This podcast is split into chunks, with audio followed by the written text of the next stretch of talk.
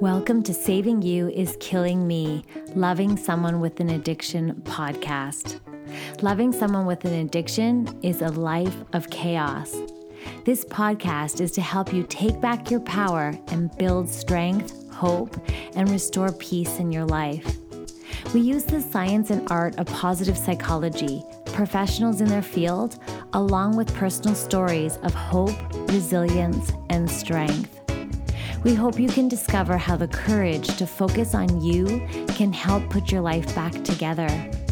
When you are in a place of exhaustion, hopelessness, and emptiness, we are a community that knows all too well the turmoil that comes from loving someone with an addiction. We are here to help you compassionately struggle well.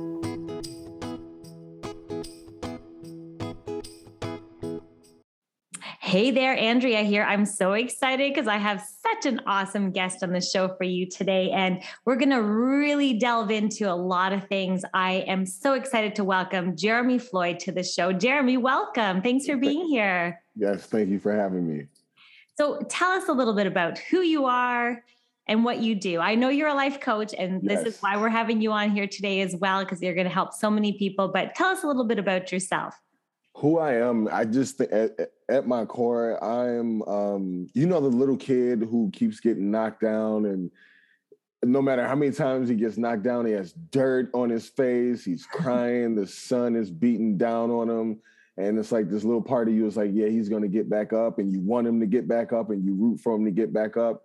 And he just keeps getting up until he learns like the only reason why he ever fell down is because he thought he was missing something I'm that kid. I'm the guy who I just like to have fun. I love, I believe in smiling. I believe in being honest. I believe in having honest conversations with ourselves. And I believe in moving past posting and things like that, like the actual habits where you look up and you realize, oh, wow, I've been doing the thing that I thought I was afraid to do the whole time. Um, I'm passionate. I, I love making people smile. And just like I love looking for ways to enjoy life when life doesn't seem ideal. Mm, I love I like to, that. I like to push myself too. Yay. And you know what? Let's face it, life isn't always ideal. And when you love someone with an addiction, which a lot of our listeners here, um, they they are in a situation where they are loving someone with an addiction and the struggles that come with that. And you know, you get knocked down and then you get back up and then you're trying your best in the situation and you know, some uh, full of disappointment and things like that. And so you I love the way you put that is like, yeah, you keep you get knocked down, you get back up, you get knocked down, you get back up. But like you said, Jeremy, you're you're smiling and you're, you know, you are. And I have to notice that you have a whole bunch of shoes there over your yeah. shoulder oh, yeah. for the people who can't see. So oh my gosh, I think I have a feeling that you really enjoy running shoes and shoes as well. yeah, well, uh, half of those are my fiance's, to be honest. I think I have like maybe five pairs over there, if that. Okay, so, okay. But I, lo- I do love shoes. Though. I love shoes. I do. Me too. Okay, so let's let's delve in. So what got you started along this path? Now, I know you are a life coach that specializes in healing, and I know a lot of us that are in the turmoil of loving someone with an addiction, we do require a lot of healing. We've been hurt, we've been knocked down, and um, so I'm really curious. Let's back up a little bit. Like, tell us your story. How did you mm-hmm. get involved with this?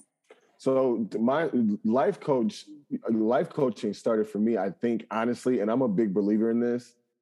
Um, it started for me at five, and here's why I say that. A lot of times when you look at people who, if you have conversations with people who believe they're walking in their purpose, they're able to tie it back to their childhood and realize that it was really just training ground the entire time. So mine came from a. I had this thing growing up where I wanted to understand remote control cars right? I don't know why, right? I just I wanted to uh, understand it, and I remember I would tear the cars apart, and my mom and dad would get super mad. I remember I was five years old. My mom comes into the room. She goes, "What are you doing, Jeremy?" I'm like, "I'm I'm trying to figure out how to make the car." She goes, "Well, why are you tearing it apart?" And I was like, "In order to make it, I have to tear it apart." And she goes, "What does that do?" I go, "Well, if I know how it works, I can just make them myself, so that way you guys don't have to buy them." And she was like, uh, my dad was like, why is it important? Like, what, what, what, like, why? And I was like, well, because every time you buy them, I always hear you talk about how much money we don't have. And I feel like you're, I'm, t- I'm taking something away from the family. And I remember my mom looking at me, mind you, I'm five. My mom's looking at me like, who taught you this? And I was like, it just popped in my head, right? And she was like, well, how did you know to have it pop in your head? I was like, it's like words affect people. Mm. And I remember, so that kind of always wanted to understand things. And then my dad being in, um, being an alcoholic, um, and the fact that my both grandfathers were alcoholics. Like at an early age, I was like, oh crap, because it was three of us. It's me, my older brother, my twin brother. I was like, somebody's gonna get this. And I was like, knowing my luck, bro, I was like, ugh. And like I, I those little things, I remember just putting those pieces together as kids and still having some type of uh, wherewithal to understand that not only were other kids not thinking like this, grown-ups weren't even thinking like this. And then um, my dad doing going through the stuff he went through, uh, my mom watching her deal with the stuff she went through, being molested from the ages of seven to ten, and then my twin brother dying the day after Christmas when I was thirteen. So mm-hmm. all of that stuff I went from, mind you, before it's this blissful, because think about it, as kids, we come into the earth. How do we learn? Through playing and exploring. What's the first thing that happens when we get hurt? We stop playing and we stop exploring. No one puts these pieces together. And to me, it's just like, I've been putting these pieces together for since I was a kid. And so I went from this exp- being, you know, watching everything and and having fun. Think about it. Imagine if you go to, let's say you've been to Chicago and you go to Chicago with a kid. A grown-up's gonna go to downtown Chicago like this. A kid's gonna be like, oh my God, look, they're gonna be taking in the sights and sounds and everything because they don't know any better. Right. And um, and then going from that, from sleeping with rats and roaches, uh, you know, seeing people get murdered, um, losing family members, having no heat while living in Chicago right off of Lake Michigan in the wintertime, having to sleep in coats. And like I remember all that, you know, and um, I remember just started using drugs because I didn't want to feel anything anymore. That's the one thing that people who've never suffered with addiction don't understand is a lot of times we don't want to feel. Mm. And a lot of times, alcohol and drugs are the last thing. And if you're talking, a lot of addicts will tell you how they were so hesitant to do it at first because they saw what it did to others, but I couldn't take anymore. People are so quick to judge us, but not listen to that line. If a person is telling you they can't take anymore, they can't and I didn't want to deal with anything. I didn't want to deal. I'm I'm 13 years old. I'm having the process being molested and watching my twin brother in a casket and mm-hmm. seeing my dad in prison and seeing my mom cry and smelling gunpowder and seeing crack needles on the ground. You could understand mentally what this does to a person. And then I just remember closing the casket. It was almost like if you've ever seen in a movie where you get a dusty book and the, the, the person in the movie goes and it just blows the dust everywhere. That's how it felt when they mm-hmm. closed my brother's casket. And I was like, yep, I'm done. And drugs when I was 14 and then alcohol at 17. And then the part of my 20s I remember just waking up on couches or yeah, even going back to high school, being in mental institutions, and it was just. But there was always, I want to say this, there was always this light in me mm. that was like, yeah, we're gonna laugh at this one day. Like it's stinks. it stinks. This is the part of the road trip that nobody likes, right? And I would, I would literally tell myself that as a kid, like, bro, you're just on the part of the road trip that nobody likes, but wait till you get to the good part. This is gonna make so much more sense. Like I told myself that since I think I've been like seven, six or seven. And the I good so i know that was long-winded. I, I apologize. Oh my gosh first of all jeremy i'm so grateful and thankful for you sharing your story and i'm you know so sorry for the tragedy that you've been through and um, for all that struggle and i can't i can't even imagine the pain. And it makes so much sense to me uh, hearing you speak to and, and and understanding the the need and the want and the desire to numb all that pain that you were exposed to. Yeah. But you, I was feverishly taking notes while you were talking because, like, oh my gosh, the insights that come from you and just like I just love this idea of you, you know, bringing it back to the, the life as a training ground. It's a classroom. Yeah. It's like opportunities to learn and grow, and that you know we're not immune to crisis and trauma and and challenges in our life. And um, the idea is is that shifting that mindset. It sounds like from a really young age you were really aware of this special gift that you had, mm-hmm. um, acknowledging you know the light inside you. And um, I just I really love your verbiage and the words that you chose to describe that and that that light is actually what helped pull you through such tragedy and um, yeah. and allowed yeah. you to triumph right yeah. um, I, the other thing is um, that so this was your this is your journey and, it, and you're an example and what I, I love to bring to people's attention is you've proven what's possible and you've yes. proven that you can get through this and you've proven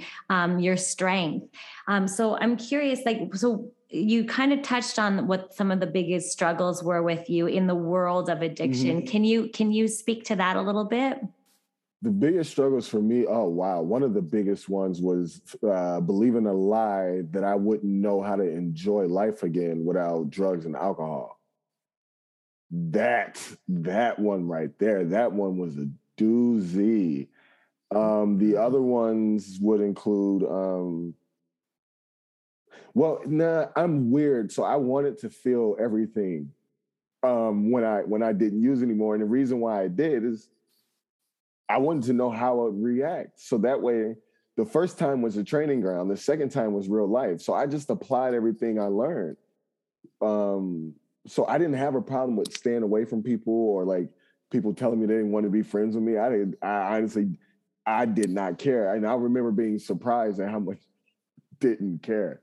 But um, the biggest one was believing the lie that uh, I wouldn't know how to experience life uh, through the lens of reality and not drugs and alcohol.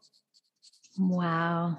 Yeah, that is a big struggle. And I'm sure a lot of the listeners are thinking, oh, I just wish that they could, you know, could, you know, see that life can be so much better. And I wish that they could see that, you know, if they just didn't do, you know, drugs or if they just didn't drink, you know, it would be, we could have our family back together. Like there's yeah. so many people probably thinking that. And it's interesting that that is, you, you do end up, the, the biggest struggle was looking in hindsight is believing that you could actually have a life that you enjoy joy. You could actually be in a place that's um, enjoyable.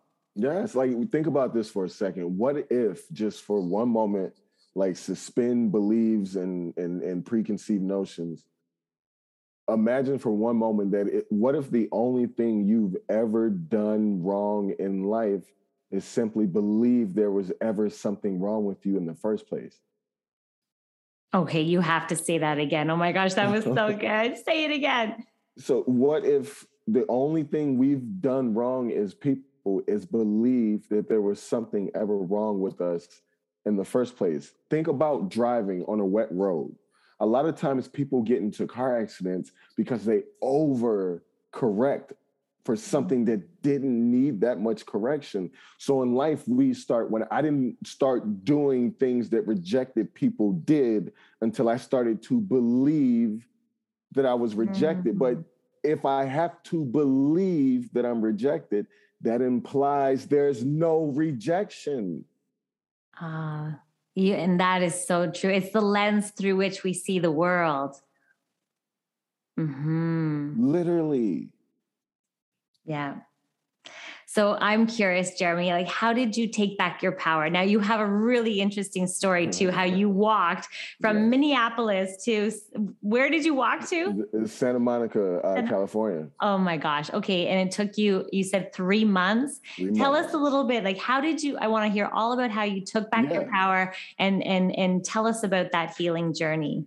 So that started through like, uh, a breaking experience. And it's funny, I feel like people never really notice when we listen to stories of inspiration. We ne- we we listen to the end, but we never forget a lot of these people start off with language such as, "Well, I was at the worst period of my life. It was the darkest time." And, I, and you know, and for me, it's the same thing. It was coming out of a, a time in my life where I was like really heavily contemplating suicide and um, being in rehab deciding to go to rehab, I remember just being in rehab praying and saying, God, what am I supposed to do?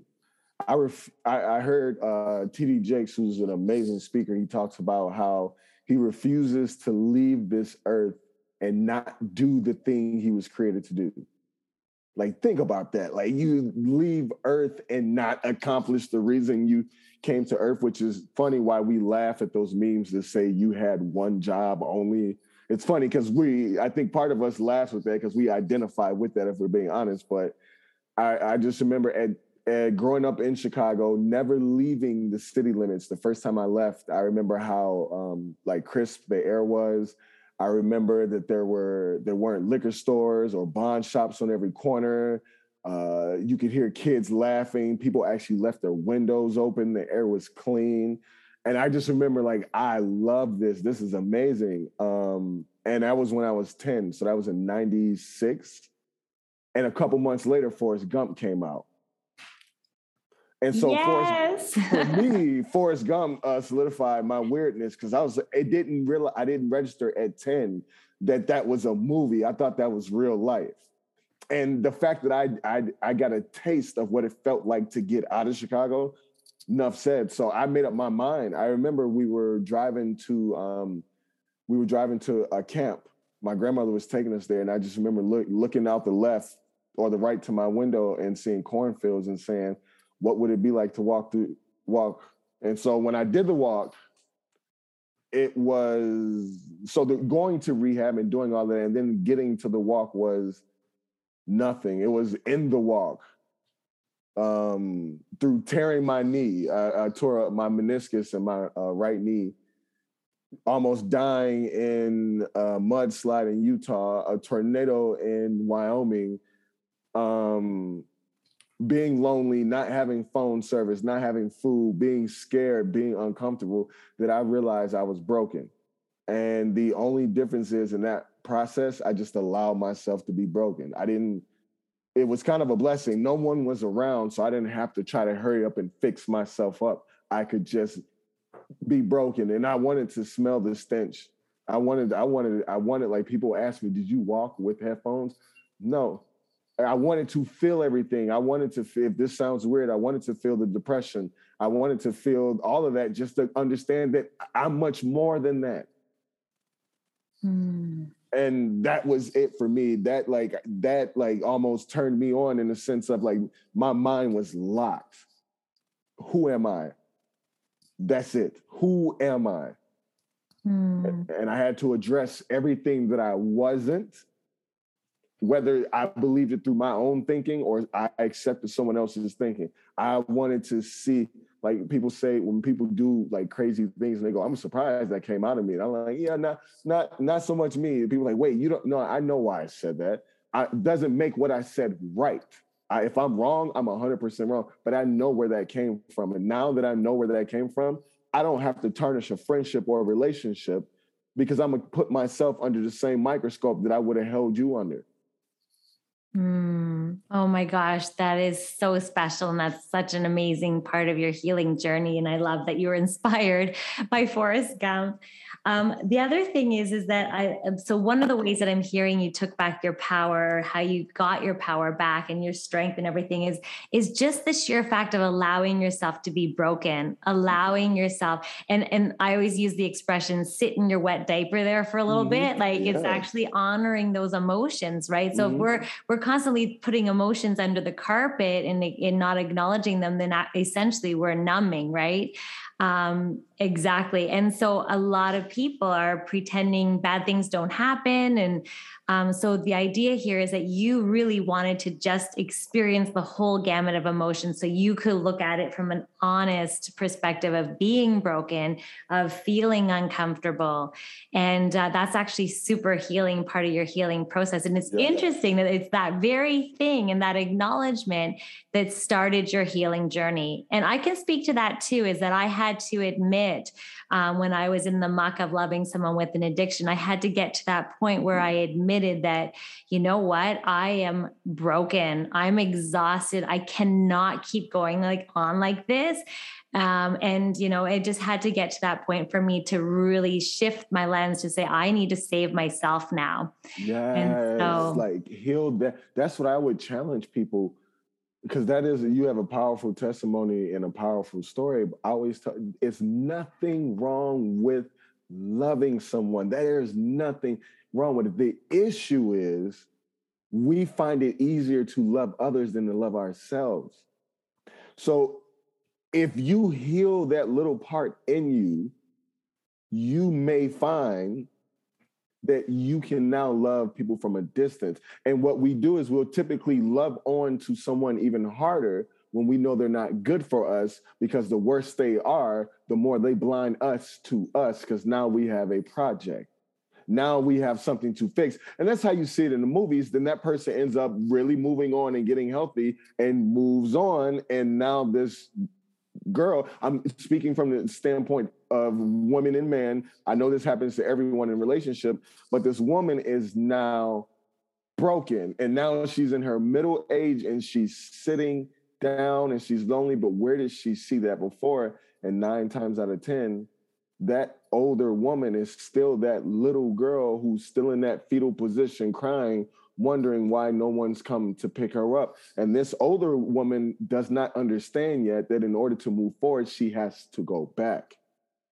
Mm, I love that. And and there's where that self-compassion piece comes in, right? Is yes. honoring those emotions, is recognizing when you need uh, to give yourself love. And I love the way you put that. It's easy to love other people, right? Absolutely. Um, but it is, it's hard to turn that love inward on yourself and really nurture that that inner inner child, so to speak. Yes. Yeah. I mean, in really, if you think about it, think about how much money we spend as a human race to distract ourselves from what?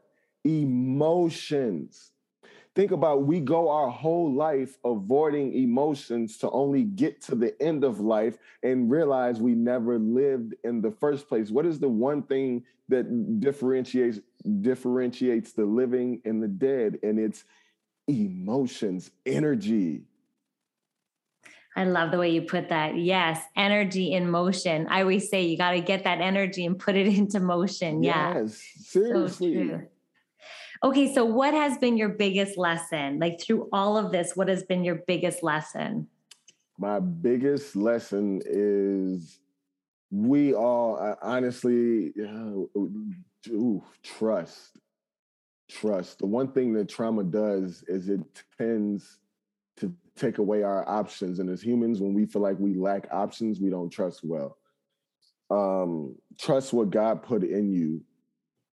Um, also, don't don't be like me, one of those people who used to say, when I get XYZ, I'm going to then be XYZ because then what is the that that mentality is no different than the homeless man that, that some people try to avoid. When when I get some change, I'm going to then know.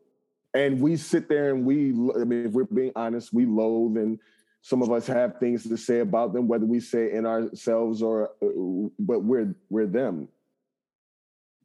Our physical man just hasn't caught up by the grace of God. So I would just say, um, make the choice to be happy now and be you. Please be you. If there anyone listeners from eight, 90s, 80s, 70s, 60s, fit for whatever, we do not change. We we rely, we remain solid in who our grandparents and our our moms poured and our dads poured, our community poured into us as far as respect, as far as honor, as far as correction, as far as love, and as far as peace. We need to, I want to get, I, it would be amazing to get back to the days we can have conversations where we, in fact, disagree, but the respect that I have for you as a human being is still there. And smile, like, smile. Uh, I love that. And I just like, I, you raised so many good points there. I love your that concept of uh, so many of us. They all be happy when you know it could be even like I'll be happy when they stop doing drugs, or I'll happy mm-hmm. be happy when. But really, we have the control in the present moment, and I like how you bring that into this conversation because it's like, well, we we I know it's some people are listening to thinking like, how the heck can I be happy right now when I have a bruise on my face from being punched last night? Absolutely. Or, you know what I mean? Like, so at the same time though, it's, it's, I always say, even if you can increase some of those positive emotions and make them a little stickier as often as possible, mm-hmm. um, taking, taking the time to really nurture those positive emotions and, and foster yes. things to savor and be grateful for the, even if it's small little morsels of goodness in your life or reaching out to someone someone you know can support you and so you don't feel alone. And and and you know what? They do say like you said a smile is contagious right? And then yes. and being kind to others as well as like receiving kindness from others is really important too. And and you know a lot of people can speak to that. They feel lost. I love how you say just be you. It sounds like you know cliche but it's so true. They like i felt like i lost my sparkle. I was looking in the mirror going oh my god like who am i? Like what what, what has what happened was the one thing that helped you get it back what was the one now looking back though what is the one thing you did that helped you get yes. it back well, exactly. And so what I did is I I literally decided that I need to shift the lens back onto myself. I need to care for me, Andrea, because poor Andrea has been through the ringer.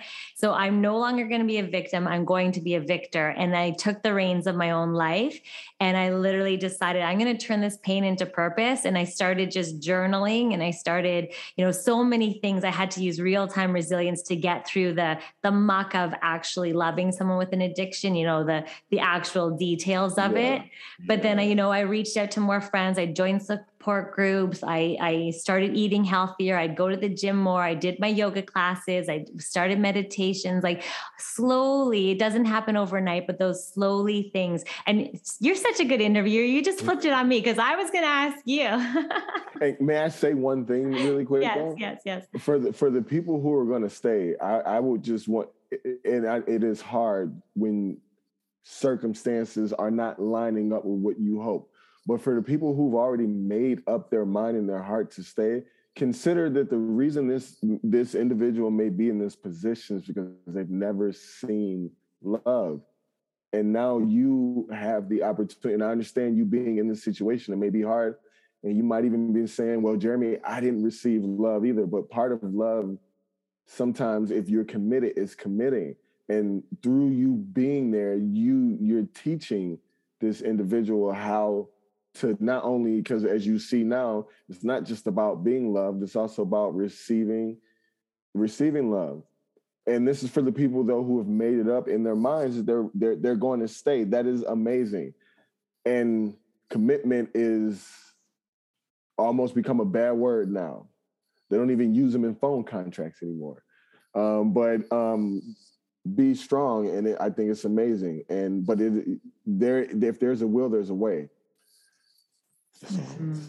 yeah where there's a will there's a way and i'm sure though uh, also um, recognizing when there is, when it is time to remove yourself Absolutely. from the situation also um, recognizing that you know you can't control it you didn't cause it you can't cure it um, so like you said earlier loving from a distance sometimes right but and i think that that you know focusing on the major healing here is that when you feel lost find yourself again like yep. you need to you know i always say you can't pour from an empty cup you can't you know put your oxygen mask on first like you need to save yourself essentially because if you're getting so depleted and knocked down like you yep. said when you're a little kid like knocked down knocked down knocked yep. down it's and that's how a lot of people feel too when they love someone with an addiction is like you can get back up you can rise um, but it's also it's going to it's you know it's going to involve a lot of healing um, and and so i'm really wondering like what are some of the like some of the things that you did to take your take your power back being honest about where I was. Oh, crying. Let me just throw this out here. Uh, crying, crying, crying, crying. The, my first day at rehab. I don't know as a kid or as a grown up if you've ever jumped into. Uh, have you ever had this happen where you jump into a pool and the water is colder than you expected. And you ever notice how your body will kind of go like, yeah, yes. like that was literally how it was, which ironically, now that I think about it, that was actually the same sound that I made when they um, closed my twin brother's casket. I just realized that now. Mm-hmm. But going into rehab and I cried and I remember I cried for the first two days. And anyone who's ever cried, you know, the worst thing to do is try to talk to me while I'm crying because it's going to make me cry more because now I'm mad that I can't get your answer out. But it was the most refreshing that I felt because it was the first time that I can remember being honest about where I was. Mm. So for like my, even though my outward it it, uh, it was not like a very Denzel Washington esque cry, it was more like a second grade ran into the wall cry. It was very disgusting and nasty on the outside, but on the inside, I literally felt like there was like a waterfall going. Like if you've ever drank really cold water when you've been hot, you know how you can feel it dump into your stomach. That's what I felt like inwardly when I was crying. So it was the most amazing experience. So acknowledging where you are, because acknowledging where you are destroys walls of pride so people can come people who were once where you were can come and pick you up and pick you out. Oh i love that. That is so special. And Yes. And crying, actually, science also has shown that in our teardrops, there's the stress hormone. So crying helps to relieve stress and there's no shame in it. You know, even if I always say I used to go to my car and I'd have my like this ugly cry, my eyes would be all bulgy and I'd have to do fitness classes at night. And I'd be like, oh no, like I put like Visine in my eyes, trying to clear up my eyes, saying, I must have allergies, you know? yeah. Like, but at the same time, it's like I needed to do that. You need to let it out and and one of the chapters actually in my book is called it's okay not to be okay. And it's this idea that you know honoring it's first acknowledging and getting on like honest with your emotions. And and, and those emotions are telling us something like they're they're there for communication right? Um, yes. um so i love that you bring that up and that it is part of honesty. It's about being vulnerable and it's like it's it's letting you know yes, yes and then being able like i think one of the best things i've ever gotten the coaching people was giving me like at the end of sessions when people were like wait you mean to tell me i spent all this time running from this feeling and now that i addressed it the very thing i've been running from is finally letting me go? And i go yeah. And they go so this whole time that thing has been trying to give me something. Yeah yeah, such a gift. It actually can be a gift. When you're in the muck, though, it's harder to see it. Absolutely, yes. But knowing that that that potential is there, and yes. just using that as your motivation, because and one of the biggest things is like you you mentioned this earlier, not believing that you deserve what you're currently going through. And if if you are believing that, what a beauty! You be honest be honest about it because I, and here's why I say that. When people are especially that emotion you've heard it and I've heard it that comes up a lot where people will say well there's a part of me that just feels like I deserve this. What happens is when when when the situations come up from a from a, a, neurology standpoint every time that situation comes up it further cements that belief in that person keeping them stuck in that cycle And mm-hmm. so acknowledging that it's there, and here's the reason why you want to acknowledge it because something amazing happens. You realize that void has been in you the entire time. And here's why that's amazing. When a person sees that, they instantly begin to heal. And they will literally start to repel away from them the very things that they were bringing toward them. I know this is a crazy concept. I know this, this is not what we've been taught because we've been taught what to think, not how to think. Yeah, it's like the eureka I had at one point. I remember is I remember thinking, I was caring so much for um, the person that I I loved, the addicted loved one in my life, and like I was buying essential oils because he had mm-hmm. quote unquote a chronic sinus infection. I was like, yeah, vaporizer, those special special supplements. He couldn't sleep all night because you know he's yeah. out in the garage. This is when I didn't know about what he was doing, but and mm-hmm. so I'm buying him special sleep, you know, um, supplements and like you know helping him with all this stuff. And I remember like getting so depleted and I actually then learned what I was dealing with. But then at the same time, I was still trying to save him. Yeah. And then I finally realized, you know who needs saving right now? It's me. Like I need the saving here. And so hence yeah. the name of this podcast and my book and everything. But it's almost like I had to get honest with the the sheer fact that I like the very saving that I was trying to do is actually what I was needing, and uh, just flipping it back and and and once you once you get honest with that and acknowledge that you're actually the like the I was the deplete I became depleted and I like mm-hmm. no longer could even care for that mm-hmm. other person. It's like I had to only po- person I had control over was me, and yeah. so I was like, this is this is what I need to do now. So that was it had to get to that point though. So yeah. you really raised such a really a great point there. So I have a, a, question for you then. For yes. the listeners, like they're in the muck, or maybe they're, you know, where yes. wherever they are in the world of loving someone with an addiction, um, mm-hmm. what what advice would you give them? What what insight would you want to give them? Loving so here's my thing. I think I think, and this is kind of a lost art, and I kind of got this from my granny from back back back in the day. Is if you're going to be doing if whatever you're doing why not question it? And, it, it, and if we're also going to be honest, a lot of times people won't ask, we won't ask questions because we know we won't we won't like the answer. And the mere fact that we don't ask questions in certain areas show that that is actually the answer. Why are you allowing yourself to be in the situation? Whatever it may be, whatever it may be. I'm not here to tell you your situation's right or wrong. I, that's not what I'm here for. I'm here for to get for you to get even more clarity. Why are you here, and what is actually causing you to stick around? And if you say, "Well, I love him," great. What is loving? What does loving him give you? Well, loving him gives me. Um, it makes me feel like I have someone to be around. Why is having someone to be around well, because I get lonely because you're lonely. You know, get to the core of that thing. And yeah. why not? You're giving the most precious thing you have to it, which is your time. You owe the it owes it to you, in my opinion. Ask.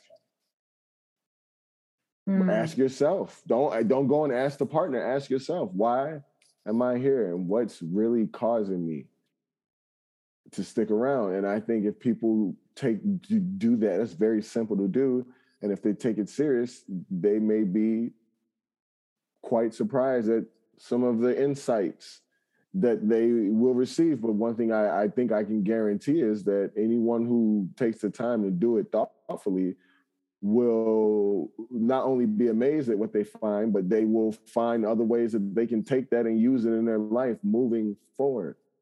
Oh, it's so true. And it's such a wonderful part of the healing journey. It's almost like, yeah, it's almost scary to ask those questions mm-hmm. because we may not like the answer. Like, and and the other thing is I remember asking myself, like, why is it that I I'm putting up with this? If if I was dating a guy and this is how he was treating me, I would never in a million years like tolerate it or stay in it or like, you yeah. know. And so I asked myself that question, and I really did through journaling I, and coaching and blah blah blah. Um, I discovered that it was because I was I was holding on to and clinging to the person that I fell in love with that was no longer before my eyes. So my hope, my hopefulness was actually I was hoping that the person that I would have that I fell in love with um, would come back, and then I had to realize and, and honor that the truth of it is this person going to come back, and um, it wasn't going to. He at that point, no, he was not choosing to come back, and there's too much damage that had already been done, and so right. it's almost like, yeah, getting real and honest. I love that theme through our conversation today. And the, the it's the hard truth sometimes. Um, and the truth was is that you know what no this this doesn't align with my values. This doesn't feel healthy and comfortable. I value safety. I value respect. I value love and care and kindness. And there is not a lot of that going on right now. Yeah and, and it's like you see and you even said it before. You said there was a moment where you realized oh wow you mean the very thing that i uh, the very thing i think i've been giving i've been actually needing and then yes. here's the here's the kicker. You can only give it if you have it. So many people say they, they're like, well, I gotta give, I have, I'm gonna give love, and they don't feel love. Meanwhile, they know the whole time that they need to be loved, but never realizing how can you give love to someone else if you don't first possess it? What we forget to is instead of going, we get so used to going like this, we need to start going like this. If you're to take take and bring in, and yeah, so I, you're living proof of that. Yeah. Oh my gosh. So your insight has been and also the lens right? You have the lens of loving people with addiction but at the same time having an addiction. So i really do value having you on the show and and yes. being a part of the conversation. And i know people are going to want to get a hold of you. So um, what are you up to these days? Like how can they get a hold of you? So uh, what am i up to? So i'm i do coaching as we he talked about um, people like I said, people who are struggling just with addictive habits, with those those things that they don't want to tell anybody. We don't tell our friends about, but we know are secretly holding us back. I help people work past that so they can move forward. Um, I actually do comedy too, stand up comedy, because why not make fun of depression and anxiety? Like seriously, why not? Like no one's ever tried it, and I figured, well, I'm going to go after it and uh, give it a a pretty hard swing and hopefully hit a grand slam. And they can find me on I'm on um, Instagram at at Walk Unchained, which was a little walk I did uh, from Minneapolis to Santa Monica. I'm on Facebook at uh, Jeremy uh, J E R E M Y, uh, middle initial L as in love, and last name Floyd. So I am um, I'm I don't want to say I'm living my best life because I feel like that sounds cliche, but I'm in a really good place. I think I'm in the best place I've been since I've been a kid. So, yeah. Yay. Um, uh, I just want to celebrate you too and all the love that you're bringing to this world and laughter and smiles and um, full circle, right? Coming back to that, that, that child that you spoke about coming to the world and, and seeing th- things through a joyful lens. I never put that together until now. When you said it came full circle, wow. Yay, you. Yay. So, of course, I'll put all the links in the show notes so people can reach out to you and connect with you and um, uh, re- reach out to you for resources and support as well. Yes. So thank you, Jeremy, so much for being on the yes, show. Thank you. Yes, thank you. Thank you for listening to this podcast. If you want additional support, you can head on over to my website at andreaseydel.com, where we have a wonderful, supportive, compassionate community. We also have a private Facebook group and Instagram feed called Saving You is Killing Me Loving Someone with an Addiction. Be sure to subscribe here so you get the latest episodes. And of course, share this with your community and your support groups or anyone going through this struggle so that we can all work together to take back our lives and restore joy.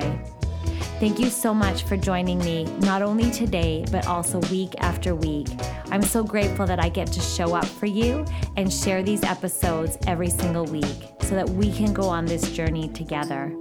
Until next week, sending hugs.